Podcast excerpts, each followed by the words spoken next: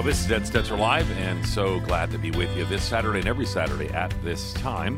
It's good to be back here at my studio at Mariners Church in, uh, in Southern California. Last week, of course, we were on the road in Orlando, and we'd like to do this on the road from time to time. Our team does a great job helping it all to happen as well. Bob Moreau, who's our engineer, Karen Hendren, my producer, and so we're thankful for them as well. Well, today we're going to talk about a topic that um, is actually a National Geographic documentary. That's maybe not a phrase you normally hear when you come onto Ed Stetzer Live. Let me tell you a little bit about, uh, well, what happened and why we're talking about it. So it was a few, uh, a few years ago, uh, someone by a missionary by the name of John Chau Uh, and made global headlines. This was in 2018. He made global headlines. And you may remember somewhat of the story is that, um, I mean, it was on the front page of every newspaper, uh, I could say every, but every newspaper I saw in, in the whole world. And so John Chau was. Um, uh, was a trained as a missionary, sort of went through missionary prep and more. Um, and in doing so, um, he actually made news because of how he died.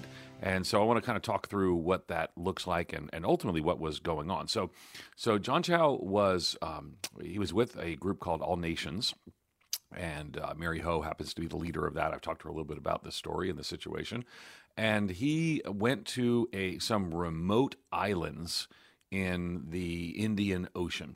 And there he, and, and, actually, this is an area that the Indian government had said that people should not go. It was a, uh, it was a protected area, and there's an isolated tribe there that that uh, didn't want to be contacted by by outsiders. And there's a history from that that the, the the National Geographic Special tells a little bit, and and so then he and we won't I, won't tell all the story because I want to bring my guests in to do that.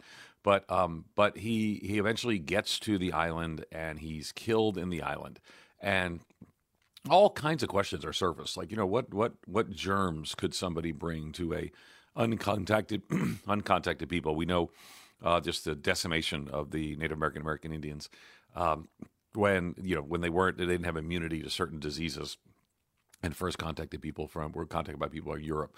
So that what about that? And, and what about you know they don't want to be contacted, and why should somebody go try to tell them the gospel that's there? Did he prepare well for that task? And and what was what was going on in his head? Is there a there's a line between faith and madness? And so that's theme.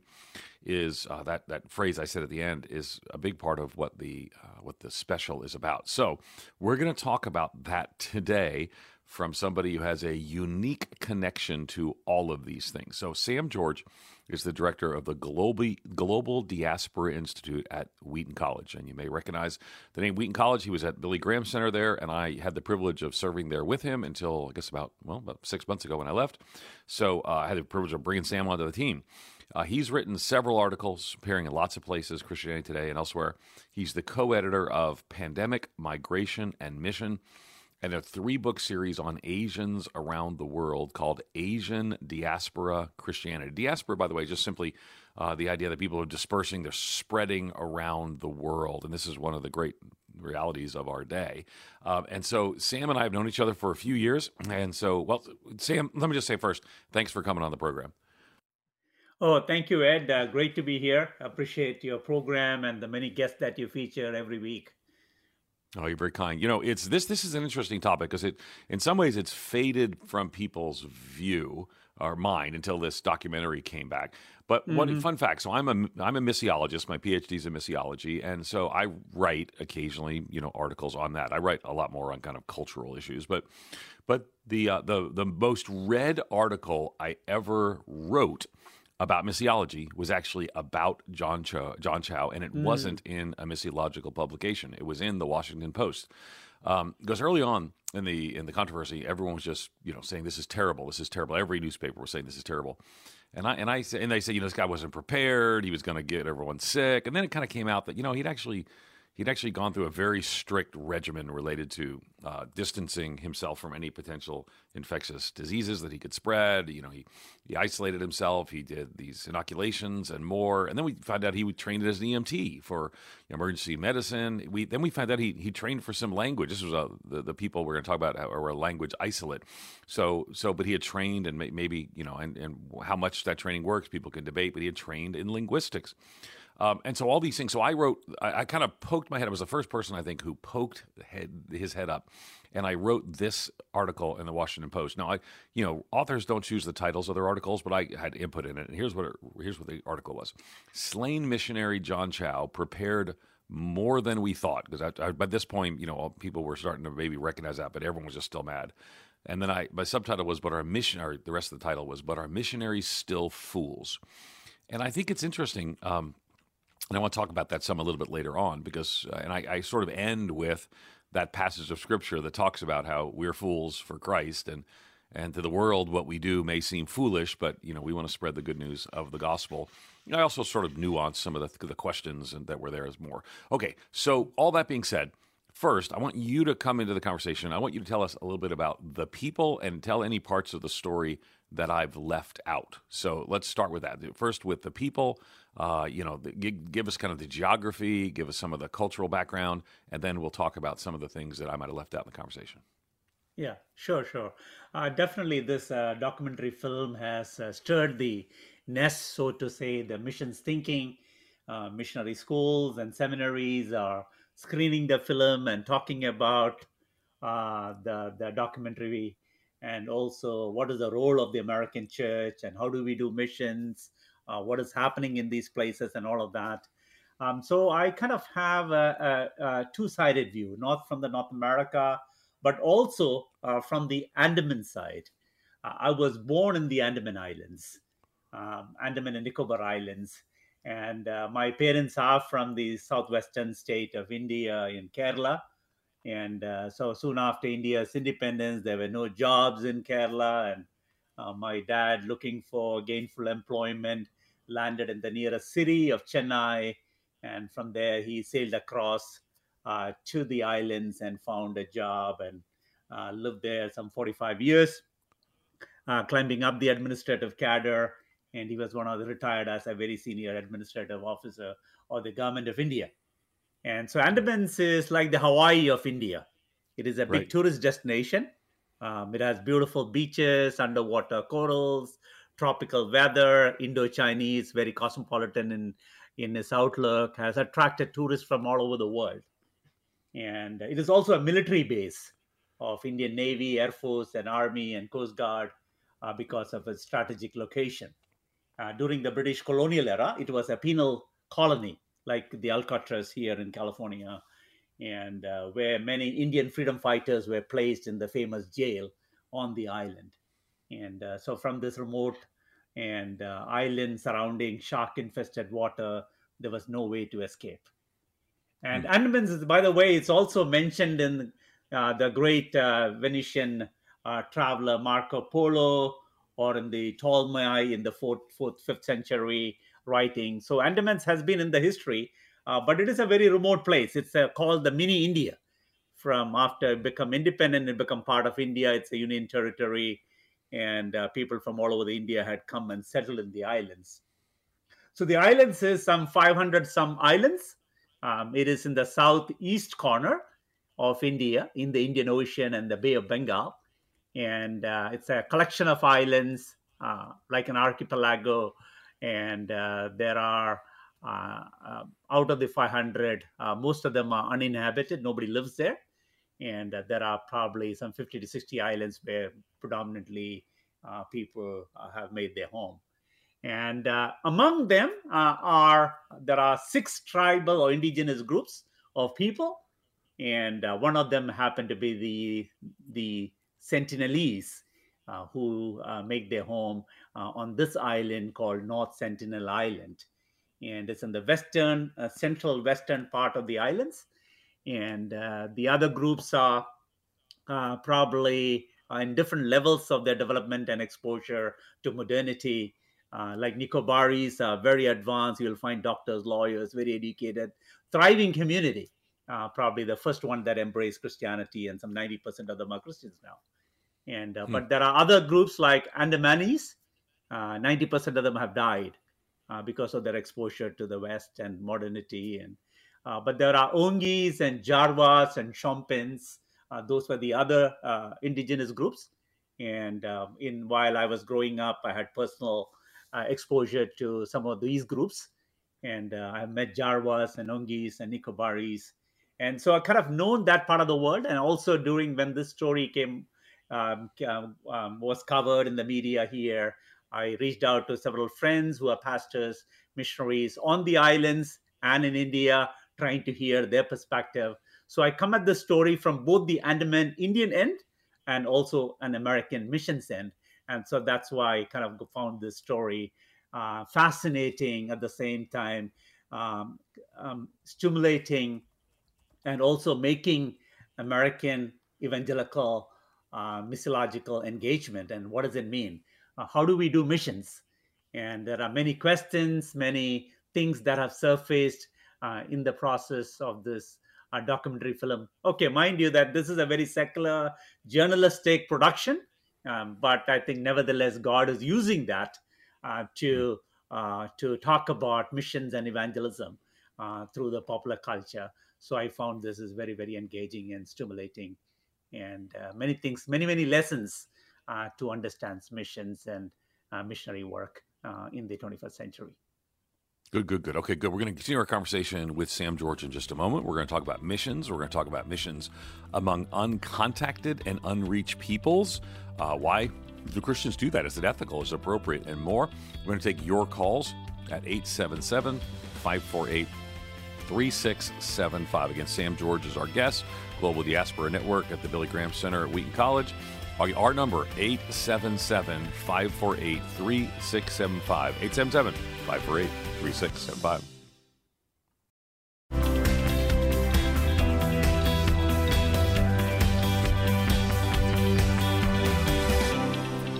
Hey, you're back. Ed Stetzer here. I'm the Dean at the Talbot School of Theology at Biola University and uh, come here every week as your host at Ed Stetzer Live. We have guests like our guest today, Sam George, helping us to think uh, deeply, more deeply about key issues of our time. And one of the issues of our time is, you know, where does Christianity fit in engaging people who are um, unreached, unengaged peoples um, who have never heard the gospel, but also may have never been, have never encountered – uh, we might say Western culture. John Chau was was was an American. Um, but there are other now there are actually people from other nations who are also engaging in global missions as well. Or they've been for two thousand years. Um, I, I, wrote in this article in the Washington Post something that I think is is going to be a part of our conversation today. Is the title, of course, was is he? You know, are we still fools? Or, you know, are missionaries fools? And lots of you know, we'll put this article in the show notes as well. And, you know, there's lots of things to debate. Missionaries have made a lot of mistakes over 2,000 years of history, right? We, we know that, and, and we can go through some of those for that matter. I've written on those, and Sam's written on those. But here's what I wrote at the end of the article I grieve for John Chau and his family. Remember, he had just been killed there at the uh, at the island. He made his choices because he loved the North Sentinelese. You might see that as a waste. You might point out his mistakes, even after learning he had worked hard to prepare for his mission. But as I write this, less than 100 feet away is a letter Jim Elliot wrote. I was writing this in my office at the Billy Graham Center, where Sam has an office right now. And I said, as a Wheaton College graduate, Jim Elliot has a special place here. As Elliot wrote, uh, and Chau experienced, quote, he is no fool who gives what he cannot keep to gain what he cannot lose, unquote. And here at Jim Elliot's Jim Elliot's alma mater, we still believe in trained missionaries, and I say that right now. You know, we have at the at Biola University, we're merging the Talbot School of Theology and the Cook School of Intercultural Studies, so we can uh, train more and better missionaries, right? And I wrote, but we pre we we pray our students will engage in their culture and others well and in appropriate ways, with care for the health and well being of all, and with others in partnership. But if that makes us fools, how we end the article. But if that makes us fools, well, we will be fools for Christ. And I quoted 1 Corinthians chapter 4, verse 10. And that's in the Washington Post. And so, needless to say, not everyone was excited about that article. matter of fact, I think the biggest objection was around when I said he loved the North Sentinelese. Uh, because he'd never met them. And I said, no, guess God gave a burden for him. But hundreds of hundreds of comments calling me an idiot and a fool and just joining in that. And at the end of the day, uh, you know, Sam, to the world, yeah. All this stuff. I mean, here's a young man who, and this yeah. is, you know, the, the the madness theme in the documentary is pretty evident. He's a young man who who ended his life, wasted his life to the world. Mm-hmm. Um, mm-hmm. And it's interesting because if you go back to Jim Elliot, you know, when Jim Elliot and Nate Saint and others were killed on that beach in Ecuador, um, it was a very different response. Very different response. Back mm-hmm. then, I mean, it made the cover of Life magazine. It led to like a whole bunch of people, like even the Wheaton College graduating class. All of a sudden, like dozens and dozens of people went into global missions. So, how how the world has changed when Jim Elliot dies on the beach and others die on the beach. We just know Jim Elliot the best, but when when Jim Elliot, others in that team die on the beach, um, it's global news and compels people to global missions. When John Chau dies mm-hmm. on the beach, uh, it actually he's the villain uh, around the mm. world. So talk to us about mm. why you yeah. think people are thinking differently about missions, and how should we think about John Chau's mission efforts? Mm. Yeah, yeah. I mean, first of all, you know, like with you, I, you know, my, you know, my sincere condolences to John Allen Chau's family, friends, classmates, and those who have known and those who have supported his mission, and all those who are grieving his tragic death.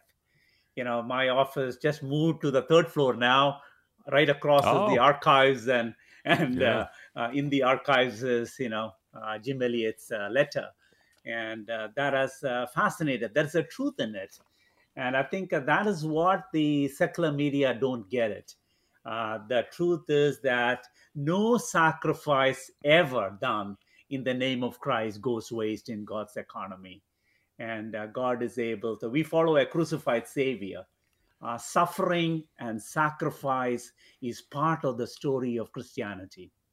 And uh, that is something does not resonate uh, in, a, in a very Western secular uh, notion. I mean, there are many mistakes he has made, and we can talk about that as we go. But I think we need to recognize uh, missionary calling, uh, you know, begins with sacrifice. And mm. John Allen's probably made news and is being called as madness and and all of that. But I think you know from since the days of Jim Elliot to uh, John Chau, uh, there has been significant shift uh, in the global landscape of mission, and I think that is something that we need to take note. Uh, sure, uh, he has made several mistakes, and I think that need to be corrected as well as we train uh, the missionaries. but I would go back to the Christianity in India and go back to Apostle Thomas uh, one of the disciples of Jesus Christ. Okay, we got we got to hold there because because let me just say, yeah. Sam, because because yeah. you know a lot of Americans listening, you know, we're on 250 outlets across the country. You're about to talk about Thomas, and for a whole lot of people, it's not part of the history we heard in church. We heard Paul went to Europe, but yeah. somebody. Uh, and it was actually at time people debated was it legendary, and now increasingly people say it's true. So talk to us a little bit about that and tell us about Thomas. Yeah. So, you know, my parentage come from the southwestern, southern part of India, uh, where Thomas, Apostle Thomas, one of the disciples, uh, last one to see the risen Christ and put his finger in the wound and and uh, was, uh, you know, called him my Lord and my Savior. And it is believed that he was sent to the furthest settlement of the Jewish people. And uh, uh, a century before coming of Christ, there were Jewish settlement in the Malabar coast in southwestern part of India. And he lands up. So Thomas was sent and commissioned and uh, arrives in uh, in uh, in the Malabar coast in AD 52 and uh, first century. And so Christianity has been uh, in um, uh, Christians have been living and active, worshiping and involved in missions all these 2,000 years. I remember when I came to America first, you know, they were wondering how uh, how can I be Christian, and uh, wasn't you know, I mean, did you fall for some American stunt? They were criticizing and mocking at how can I have an English name? Or, and uh, did your colonial masters convert you? And and so I said no, we uh, we were Christians. Our forefathers were Christians even before America was discovered, uh, before Europe became Christian, and so that is a difficult notion for us to understand and of course not in the Andaman Islands, but southern part of India in Tamil Nadu. And then uh, he died in 1852 in the city of Chennai. And I studied in the city of Chennai, not far from the uh, little mount, uh, little mountain uh, top where Thomas was speared and killed. And wow. it's called St. Thomas in Mount. 50, 52 AD. 52 AD. 80, so that's yes, that's 52 AD. Yeah, yeah, yeah. Right. Right. Yeah. Amazing. So you know, okay. So so so, so this is are you during, now we yeah we yeah we call those folks Thomistic sometimes or or Mar Thoma. uh, Mar Thoma uh, Christians. So um, when you when you think in terms of the Christian faith going back two thousand years, how does that um, and, and, the missionary nature of it, how does that sort of impact today? I mean, is that something we should be overdoing now, or is it something we yeah. should still be doing? Should we still be sending people to uncontacted people? Yeah, so you know, so Thomas came. You know, uh, Thomas came because of the missionary commission, and he came and he laid down his life, and uh, because of that, you know, we are the benefactors of his sacrifice and the flourishing education, healthcare, and the community has flourished over the centuries. And so we always need to recognize uh, missionary community, faith communities, and the church exist today because of the sacrifice of many who have gone before us, generations and centuries before us. And so we need to anchor and understand uh, Christian work involves sacrifice and uh, even uh, death. And so that is the narrative of mission. Uh, but I think there is also this popular uh, triumphalistic, conquering, militaristic language that have invaded into the mission circles. I think that's something that we need to be careful about. And, uh, you know, this divide and conquer mentality, um, you know, the outmost frontiers of the people, and that we can plant my flag and, uh, you know, my denomination have a presence there now when we have established a church. We have reached everyone on earth and so hasten the return of christ.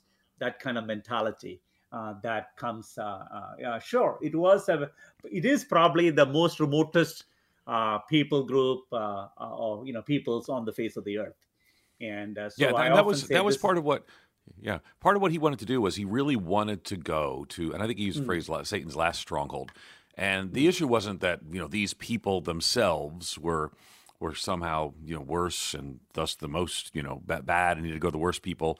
But it was like mm-hmm. this is a place where the gospel had been um, unengaged. Now there has been some mm-hmm. past engagement with the North Sentinelese, but it was really bad. I mean, if you actually Google this, you can learn some about the kind of the uh, pretty terrible things that that uh, mm-hmm. the English had done in their you know century earlier. Um, but so for him, he really wanted to uh, go to a place where the gospel had been unheard and to engage people who are unreached. Now, that's not something, I mean, what it might surprise people to know that uh, most missionaries actually don't go to places like that. Most missionaries, mm. you know, they, they might be they might be, you know, in, in, places that need the gospel. Don't misunderstand, but they they might have indigenous Christian churches. They might have yeah. uh, they might have a, a, a, people group next door that's a Christian that can engage. But then there's um, there's depending on how you count, there are what are called unengaged, unreached people groups, and so the North Sentinelese were certainly among them, and there there are others. There are others, and depending on how, who's counting and how they count, there's um, there's actually um, there's actually a lot. Yeah. I mean, thousands. So mm. so so for him, he was very driven by that. And I will tell you, I love like the International Mission Board. You know, I, I, I make a commitment each year uh, to at Christmas time to give to the International Mission Board through something called the Lottie Moon Christmas Offering uh, for international missions because they prioritize unengaged, unreached peoples. So I mm-hmm. guess the question is. Um, should we prioritize unengaged, unreached peoples? And what does that look like? Hmm. Yeah, I mean, North Sentinelese is probably the only Stone Age people that are surviving. Uh, so you're talking yeah. about Paleolithic peoples of the world today and it's probably the only you know group of people and there are probably you know nobody really knows how large is the population the closest estimation is somewhere between 50 and 200 people and uh, mm-hmm. they live some you know an hour away from the mainland no contact whatsoever from anyone and, yeah, by uh, law. So I mean, that's like the Indian the, the Indian government doesn't let people go. Like tourists aren't allowed to go there. There was yeah. one ship that got wa- that that got a you know had a problem and got washed up there, and and that led to a lot of you know a lot of drama. Uh, yeah. So yeah, so very much. Uh, and when you say Stone Age, we're talking about people who, because of their lack of engagement with the rest of the world, they they they live like people did uh, you know, before technology and before you yeah. know all all those other things. So yeah, keep going. I mean, to understand that, even we are landed on moon and you know gone sending uh, Mish people to Mars and. Uh, but such a group still exists who just discovered fire or something like that. It is just very difficult for modern you know, kind of uh, humankind to you know wrap their mind around. Uh, but they're very hostile to the world outside. Uh, every previous contact has uh, cost them dearly. Uh, government of India is closely guarding. Um, in fact, my personal connection was through my dad. Uh, my dad, during his, he had an additional responsibility during his tenure as a senior administrator.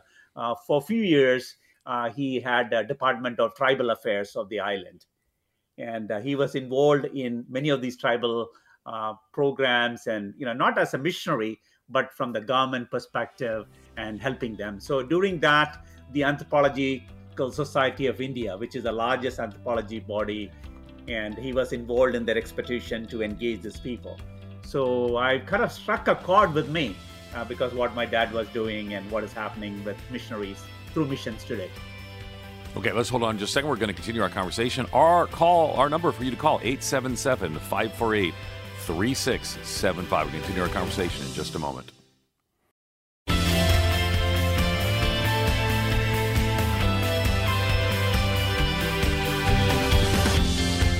Hey, we're back Ed Stetzer Live. We're continuing our conversation with Sam George. We've actually been talking about uh, well, missions in a sense, particularly missions to unengaged and unreached people groups. We're tying this into a new documentary from National Geographic that looked at the uh, life of John Chau. Particularly, I mean, they, their their subtitle is uh, "The Line Between Madness and Grace." It was interesting. We had, um, I'm trying to remember where we were. I was at Missio Nexus, I think, which is a gathering. Uh, that's what it was. It was a gathering of all the mission leaders in Orlando, uh, I think once a year. And so we actually, uh, I, I, spoke to the meeting, the gathering. I guess there were about a thousand mission leaders from all the different mission agencies. And after, after or before I spoke on the evening, the Mary Ho was there from All Nations, and she shared a little bit about the documentary coming up. And it, they participated in the documentary. They answered questions, and you you will find, uh, you know, the documentary is clearly, uh, it's not created by people of faith, but it doesn't.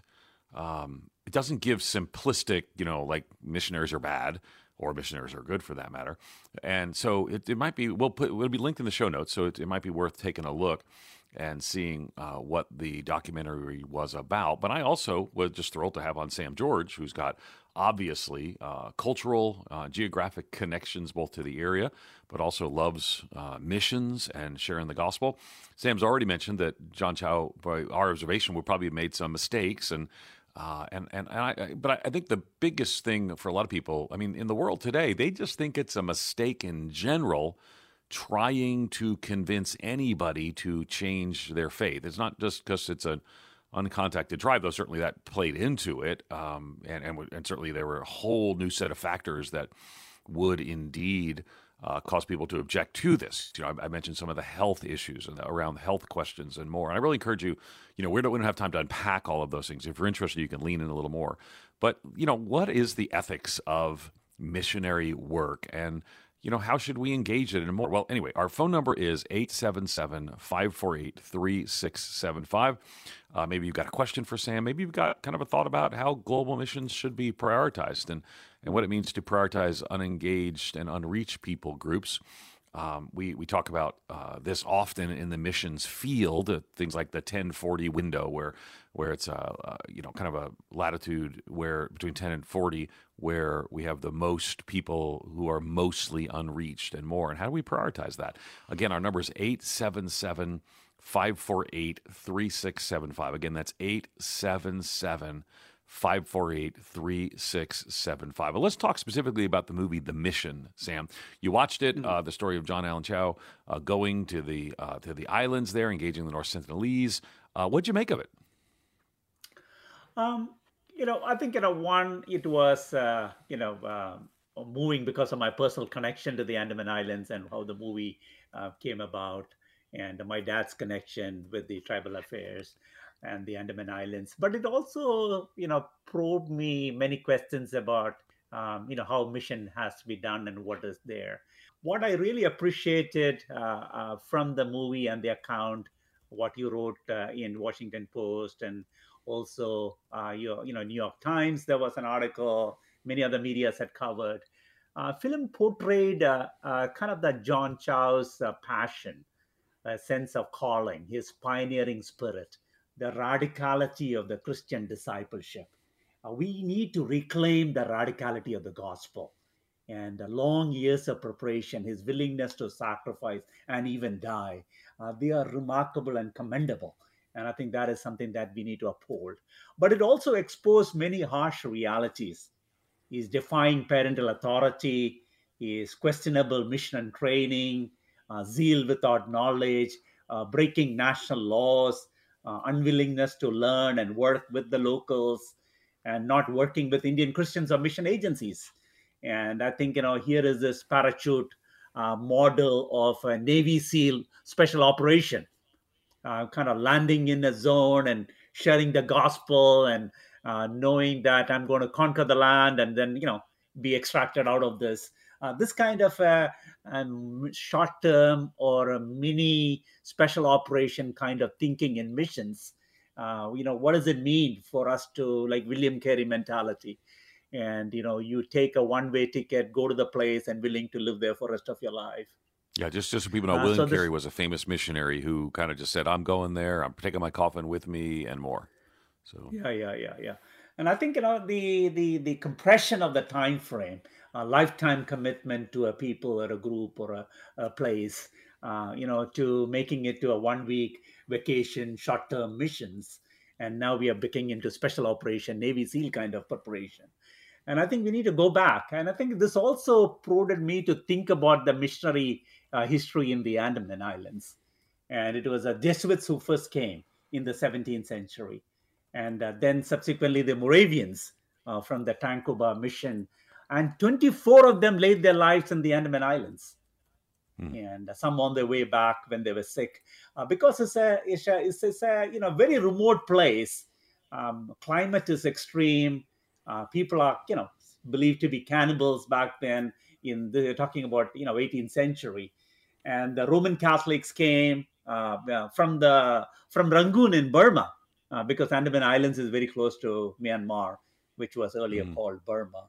Uh, way back in you know 1807, and then the Danish came uh, from the colony and established 1830 onwards. All of them failed. All of them failed. Many many sacrifices, many many lives were laid down. And uh, then the most uh, productive missionary engagement was the Church Missionary Society or the Anglicans. And again, a, a, Tamil missionary by the name of Solomon lands up in the island of Nicobar in 1896. And he was sent by the Diocese of Rangoon in, in Myanmar. And uh, now, you know, many, many years, entire life, he and his wife lived among the people. And they raised one of the indigenous uh, gentlemen to be uh, he's become a bishop, and he died a few years ago. And uh, so there was another uh, bishop, a friend of my dad. He was an Anglican bishop, uh, lifetime of service uh, in that island in Nicobar. And so we can. So these are all people who who've got all the decades that go prior, or even centuries prior, of a of approach that had some lasting fruit. Yes, yes.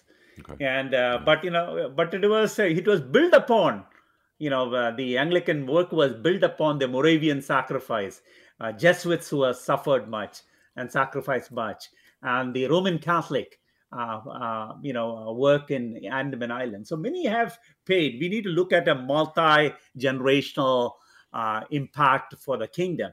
rather than a very short-term thinking that pervades in mission thinking, because I think it sometimes comes from a funding model and return on investment I have put thousand dollars. Okay, how many souls have you saved? Can you give a report by the end of the quarter? Uh, so this kind of mentality of managerial missiology uh, that has kind of okay, corrupted. You, just you, you, throw away you throw you terms around that are very good terms, but managerial missiology is a term I, that basically means that you kind of look at the numbers and say, if I get more people here, let's send more people here, and it sometimes forgets yeah. that if you're reaching a truly unengaged, unreached people group, you might have to go live there for decades, learn the language, et cetera, et cetera. Yeah. This is what yeah, happens yeah. when missiologists talk. Sam and I have a lot of language that we can use with each other, but we also got to explain it to everybody else. Okay, so so then you're so there is a value in this idea that people would uh, kind of put the focus of their lives. Uh, maybe it might be, you know, William Carey's, said, I'm going to bring my coffin with me. I'm going to stay there the rest of my life uh, in the case of John Chau laying Down's life, but you're also kind of speaking up the value of, of the slow faithful engagement of gospel workers over Yeah. decades, correct? Yeah, yeah, yeah. And I think the Western media's, you know, kind of uh, preoccupation, um, you know, even this last Christmas season, uh, several Indian missionaries were killed. Uh, there is a growing persecution against Christians in India. Uh, hundreds Yeah. and thousands of them have been killed. Um, New York Times is not going to do a cover story, or an, and, and National Geography is not going to do a documentary on them. Uh, but somehow it looks like an American sacrifices are more important than many other sacrifices that hundreds of missionaries are making in the Middle East, in Asia, and Africa, and other places. Uh, so there is this kind of tension, and uh, you know, uh, what does it mean? Uh, unlike William Yeah. Carey or Apostle Thomas era, now when we are living in an era where there is Christians everywhere in the world, no matter where you go, God is already at work, and God's people are already there.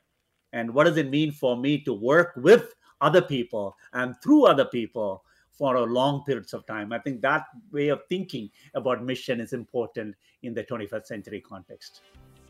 Excellent, excellent. Okay, good. We're going to take some phone calls when we come back. We got some folks lined up on the line already. We're going to go to going to go to Pearl, going to go to Bob and others. Want you to be ready with your questions, but I want you to keep them brief because we have one segment left. So keep that in mind. Keep them brief. Keep them brief. And also, Sam, we got to keep our answers brief as well. We want to get in a few calls as well. 877 548 3675 if you want to be in the conversation. 877 548 3675.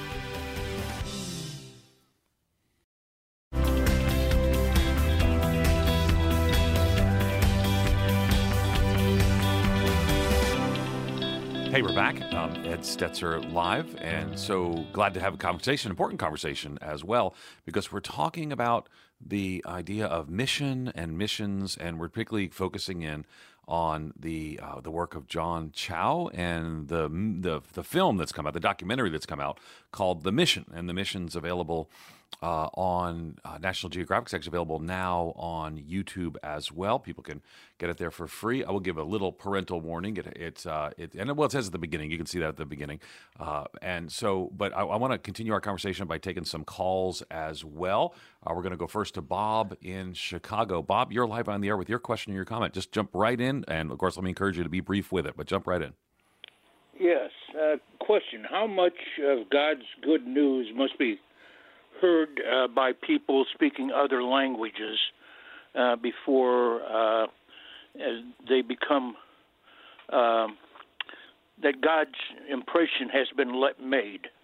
Sh- should we abandon them at some point in time, or be let's, let's jump. Let's jump in. Okay, I'm sorry. Go, go ahead, Bob. Be persistent. Okay, great. Um, let, let's jump in and have Sam do because particularly too, there's this verse that people often cite, Matthew 24, 14. The gospel of the kingdom will be preached to the whole world as a testimony of all nations, and then the end will come.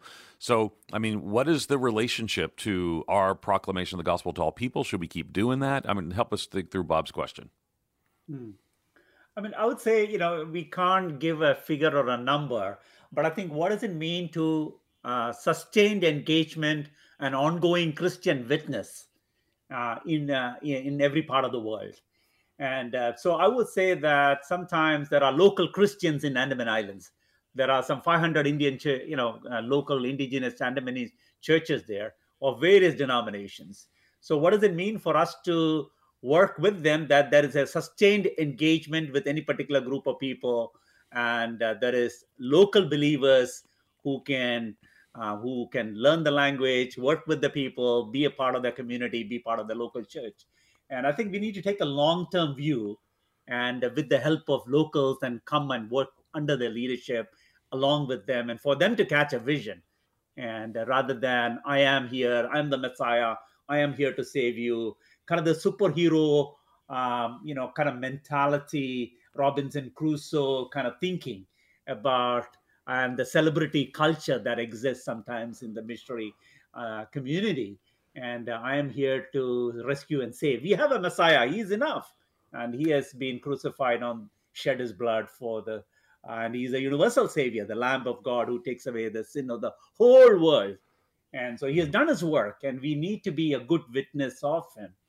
And i think what does it mean for us to go to people and work with other people? Because our Right. together witness is more powerful uh, than my individual witness anywhere. And uh, now Good. there let's are Christians. To, yeah. yeah. Sam, let's try to squeeze in a few more calls as well. So let me let me jump into yes. Pearl. Pearl, you are live on the air with your question, your comment. Go right ahead. Yes, my parents were missionaries in Bolivia amongst the Ayoré Indians, and they killed five missionaries uh, in the 1940s uh, mm. who were trying to make a friendly contact with them. But another group uh, in Paraguay was also part of the Ayoré tribe with the Moros, and uh, after they had made a friendly contact with them, these this the some of the church leaders became very concerned about another group who had never heard the gospel. So they sent them, uh, sent some of the people from there to reach uh, this group, and they were killed. The the uh, Christians were killed by the um, by the, this other group who are still savage in the wandering in the jungle. And the Paraguayan government became very concerned about it, and they said, you know, that the that they were foolish to send these people, but the people had gone, the church leaders had gone on their own to reach these this group that had not been reached. And mm-hmm. their comment was the ch- church leaders who were left. They said if they think it's so much fun to live in the jungles and have no health care, have no you know way of supporting themselves other than stealing from farmers and that, then they then these uh, anthropologists should go in the jungle themselves and live there. They they said that it was worth their lives to try and go and reach these people and share the gospel mm. with them. Oh, Pearl, that's good. Good. Per- Pearl's story, I think, is, is speaks to really millions of missionaries mm. over mm. 2,000 years. It's worth their lives to go share the gospel mm with others. So, Sam, I want you to comment on that. We're, we're a little short on yeah, time too, but yeah, but, we, but I, mean, I want you to is, but but specifically, yeah. well, let me throw one more thing in here, Sam, as well, because part I want you to comment on is like, okay, so it's not just that people need the good news of the gospel, but talk to us too about why it matters that we go to people who are in very difficult places and situations that Pearl talked about. Yeah, I think you know. I mean, you know, the the you know there is the you know not everybody. There's a lot of Christians who have gone to the frontiers, the edges of the world. Um, begins with my neighbor, Jerusalem, Judea, Samaria, and ends of the earth. Uh, there is a mission dimension of ends of the earth. And every person, uh, every people, every nation, every community, um, the gospel is for them as well. Um, it was not just for my people and you know my church and my community. Um, for us to disciple and to be a follower of Jesus requires that I take that and share with others.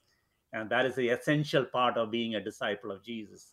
And I think it's important that there would be some among us who will go to the ends of the earth and many many sacrifices not every uh, every sacrifice is going to feature on new york times and washington post and uh, but i think we need to understand missionary calling and the sacrificial nature of mission work uh, bears fruit over long periods of time and uh, yeah. there is no okay, doubt let me, god's let economy. me try to squeeze yeah. yeah let me try to squeeze one more question in, Sam. It's from Joel. Joel, you got to go quick, but you're live on the air. Okay. Uh, God bless you. Thanks so much. Wonderful, wonderful discussion today. Um, I uh, would love to uh, have uh, Sam George and uh, you speak in a little bit of the Jesus model. How can we more humbly come? I love John 4. John 4, I've been in missions myself 37 years. And uh, this model of Jesus, you know, he comes and he sits and he's thirsty and and he's in this very humble posture and he asks for a cup of water so in the in the movie the uh, mission here and how we truly might get to the Sentinelese. How do we how do we have a humble posture and arrive and engage in this uh, culture? Good deal, Joel. Thank you so much for your call. Okay, yeah. we've got about a minute and a half for you to answer, Sam. Two minutes yeah. at the most. I mean, Let's hear. This will be our last story. Comment. I would, yeah, I would say that is a story from Andaman Islands itself. Uh, it is the uh, story of a gentleman by the name of Solomon and Srinivasan, who worked among Nicobarese people entire life, and he became a bishop and is buried there on the island.